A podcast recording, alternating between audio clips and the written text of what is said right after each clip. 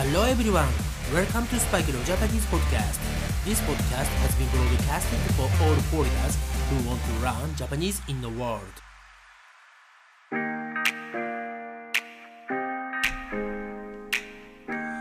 世界中の皆さん、こんにちは、こんばんは、おはようございます。そしてお帰りなさい。スパイクレオジャパニーズポッドキャストへようこそ。はい、皆さんどんなお正月ね、または三が日をお過ごしでしょうか？はい、三が日というのは1日から3日までですね。はい、えー、まああの、これを過ぎてね、皆さんあの、正月ボケというのに注意してください。はい、このね、正月ボケという日本語は、あの、今までね、ずっと忙しく、12月ね、師走、はい、走り抜けて、そしてお正月でね、一気にホリデーモードに入るわけですよね。はい、そうすると、体がね、もうそのホリデーのね、体になってしまって、普通の生活に戻りにくい。ね、あの、そんな状態を正月ボケというのですが、うん、あの、よくね、注意されます。はい。お正月が終わってね、学校とか仕事場に行った時に、ぼーっとしていると、ね、インナデイズしていると、おいおいおい、正月ボケしてるんじゃないの？とかね、言われちゃいますから、皆さん気をつけてください。はい、そして皆さん、年末年始とかね、お正月はどこで過ごされましたか？はい、えー、大体の人は、えー、まああの皆さんね自分のホームタウンで過ごされたと思いますが、えー、日本ではですね結構この年末年始ね、えー、親と過ごす人は自分のね親が住んでいる別のプリフェクチャーにね県とか、ね、違う場所に家族で行ったりするんですよね。はい。えー、なぜかというと、まあ、大体日本のファミリーというのは就職仕事を見つけると親から離れて、ね、インディビジュアルして自分たちで違う場所で住んで生活を始めるんですよね。はい。ですから、例えば、ね、北海道の人がですね、東京で仕事をしていると、お正月だけはね、親に会いに家族で北海道に戻る。ね、例えば、親が岐阜プリフェクチャー、岐阜県に住んでいて、名古屋で働いている人がいれば、ね、その名古屋から岐阜県に行ったりしますね。はい。そういう、ね、あの自分たちの生まれた町とかに戻ることを帰省すると言います。帰省する。はい。え同じプロナンセーション。帰省するで、パラサイトって意味もあるので気をつけてください。はい。そして今日のプラス1というかプラス2ですね。はい。この2つです。帰省ラッシュと U ターンラッシュ。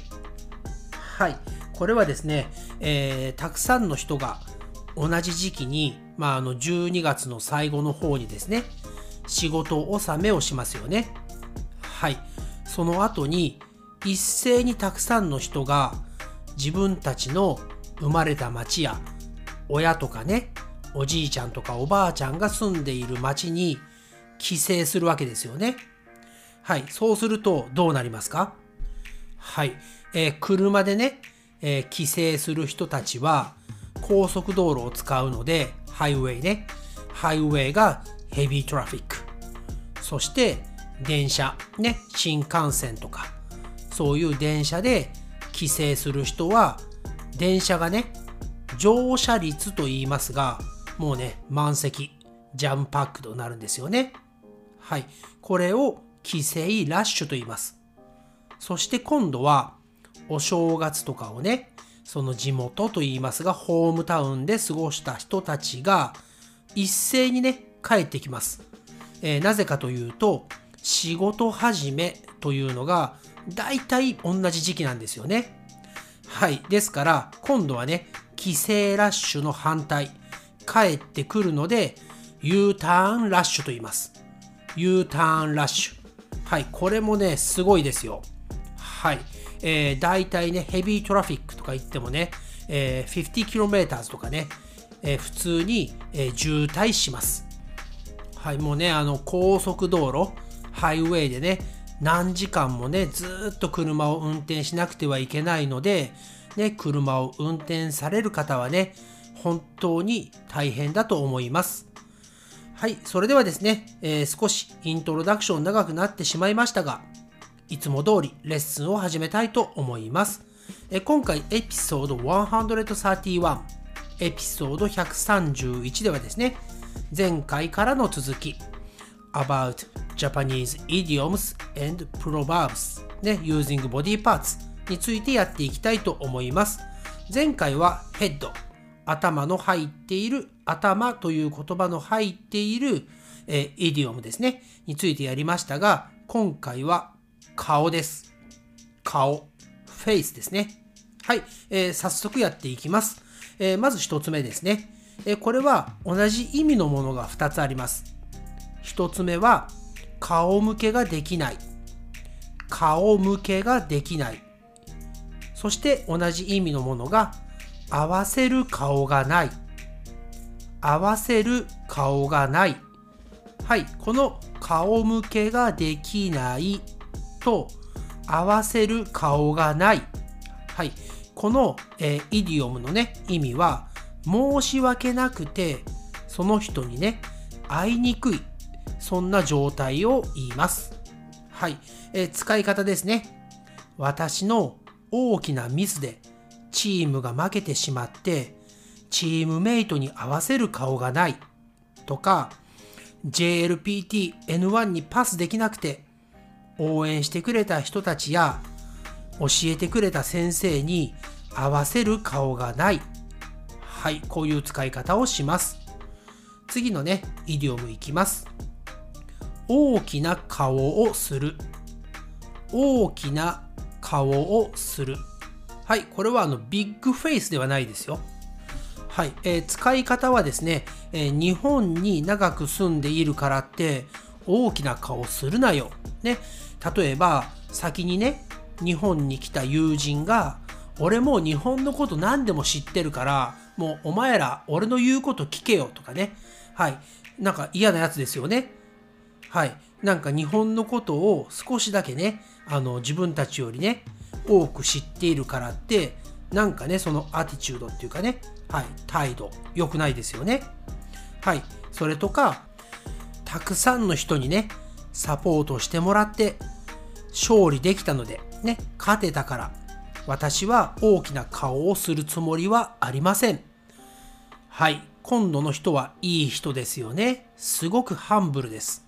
謙虚な人です。はい、えー、たくさんの人の力があって私は試合、ゲームに勝てました。だから私が一人で勝ったんだよ、みたいにね、偉そうにするつもりはありません、と言っていますね。はい、次いきます。顔色を伺う。顔色を伺う。はい、これはですね、え相手の表情、ね、顔の表情、嬉しそうかなとかね、悲しそうかなとか、怒ってるかなとか、はい。あと、あの、雰囲気ですね。アトモスフィアで、相手が今どんな状態なのかを知ろうとすることです。はい。使い方ですね。あの人はいつも上司ね、ボスの顔色を伺ってばかりいる。ね。いつもね、こう、なんていうのかな、えー、アップルポリッシャーですね。え、ごまをする人ですね。はい。あとは、人の顔色を伺うのにはもう疲れた。ね、もうね、人のことばっかり考えて、ね、人がどうやって思っているのかばかり考えていると疲れちゃいますよね。はい。自分は自分、人は人、ね、あまり気にせずにいきましょう。はい、次ですね。涼しい顔。涼しい顔。はい、英語に直訳するとクールフェイスになってしまいますが、えこれはですね、何かあった時、何かプロブレムとかがあった時に、ああ、自分には関係ないよ、みたいなね、ふりをして、もう知らないふりをしてしまう。ね、そんな人の顔ですね。まあ、顔というか雰囲気ですね。はい、え例えばですね、えー、みんなでベースボール、野球をやっていて、ね、その人が A さんがね、打ったボールが誰かの家に入ってしまって、ガラスが割れてしまったとします。はい。もうこれは大変だって言ってね、チームメイトとみんなが謝りに行きます。はい、その時に、あ、俺が打ったんじゃないんだよね、みたいな顔をして、本当はね、その人が一番謝らなくてはいけないのに、知らん顔してる。いや、俺じゃないよ、みたいなね。はい、そういう時に、みんなで謝りに行ったのに、あの人だけ涼しい顔をして謝らないなんてひどい人だ。ね、そういう使い方をします。はい、次はですね、顔が利く。顔が利く。はい、これはね、信用されていて、まあ、あの、多少ね、他の人よりもちょっと無理なお願いをしても聞いてもらえる人ですね。はい、使い方は、例えばですね、あの人は芸能界に顔が利くから今度あのアイドルに合わせてもらおうとかねはい、えー、ちょっと無理なお願いをしても聞いてもらえる人。ね、えー、頼りになりますよね。はい。次ですね。顔が潰れる。顔が潰れる。はい。これはね別にあの顔がフェイスがねクラッシュするわけではありません。はい。意味は恥をかかされることです。恥をかかされる。はい、えー、使い方はですね、例えばですね、私が今回ワールドカップの日本代表にね、選ばれたとします。はい、その時に。はい、今回、ワールドカップ、ね、サッカーワールドカップ、日本代表に選ばれたスパイク・レオです。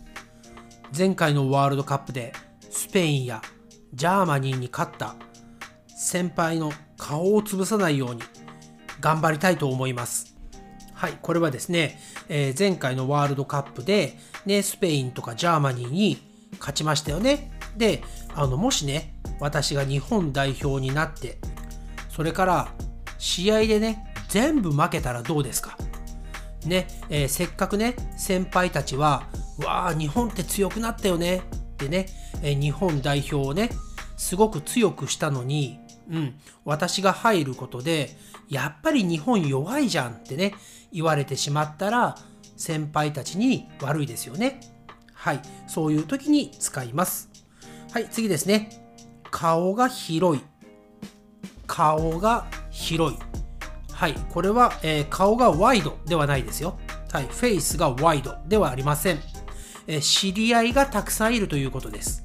はい、えー、知り合いがね、たくさんいると、いろいろなね、え、まあ、アドバンテージがありますよね。例えば、誰かにね、え、こういうことをしたいんだけど、とかね、こういうことができる人を探しているんだけど、ってね、言われた時に、あの人は顔が広いから、一度相談してみたら、とかね、言うと、ひょっとしたらね、その人の知り合いに、ね、そういうことができる人がいて、紹介してもらえたりね、するかもしれないですよね。はい、えー、それが顔が広いです。はい、そしてあと2つですね。はい、次のイディオム。顔から火が出る。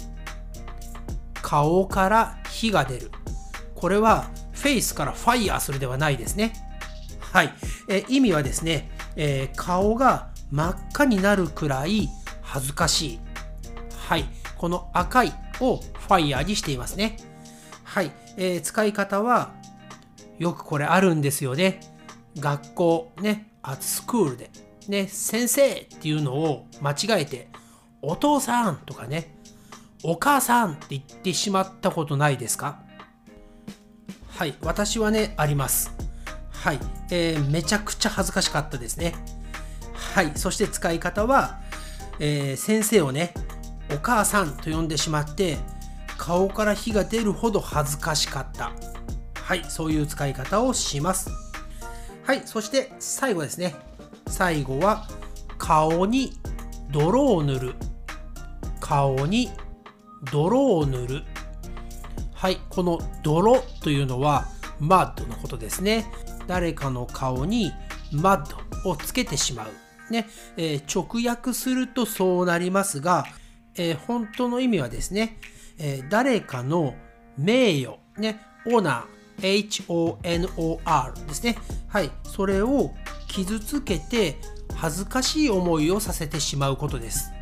はい。えさっきやった顔が潰れるに、えー、似ていますね。はい。使い方はですね、あの大学の入学試験に落ちてしまい、一生懸命教えてくれた先生方の顔に泥を塗ってしまった。はい。でね、一生懸命先生たちが教えてくれたのに、その大学のね、あの入学試験ですね、入るための試験に合格できなかった。ね、えー、一生懸命教えてくれた先生たちにね、恥をかかせてしまったと。はい。なぜ恥かというと、ね、えー、あの先生たちが一生懸命教えても、あそこの大学には入れなかった。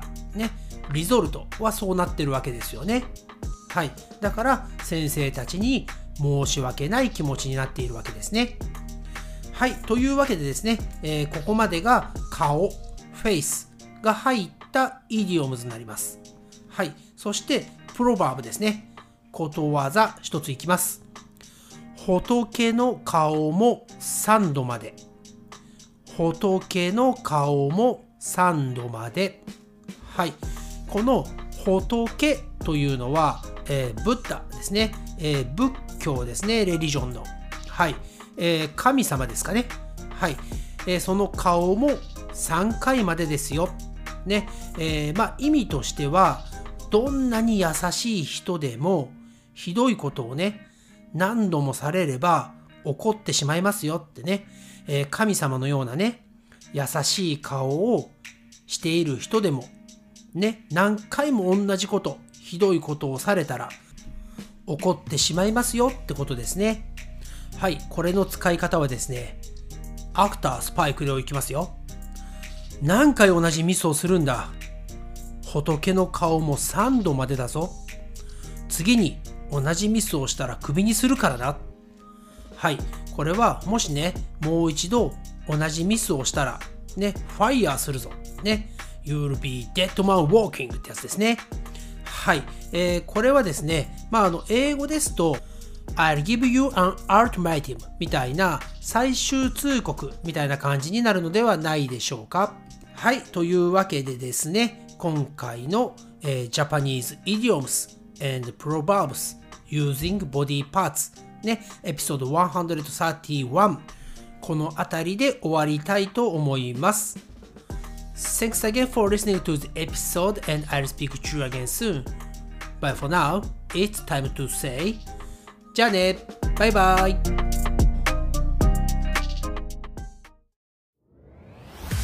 Thanks again for listening to Spike no Japanese podcast. And I'll speak to you soon. But for now, it's time to say goodbye and see you next time.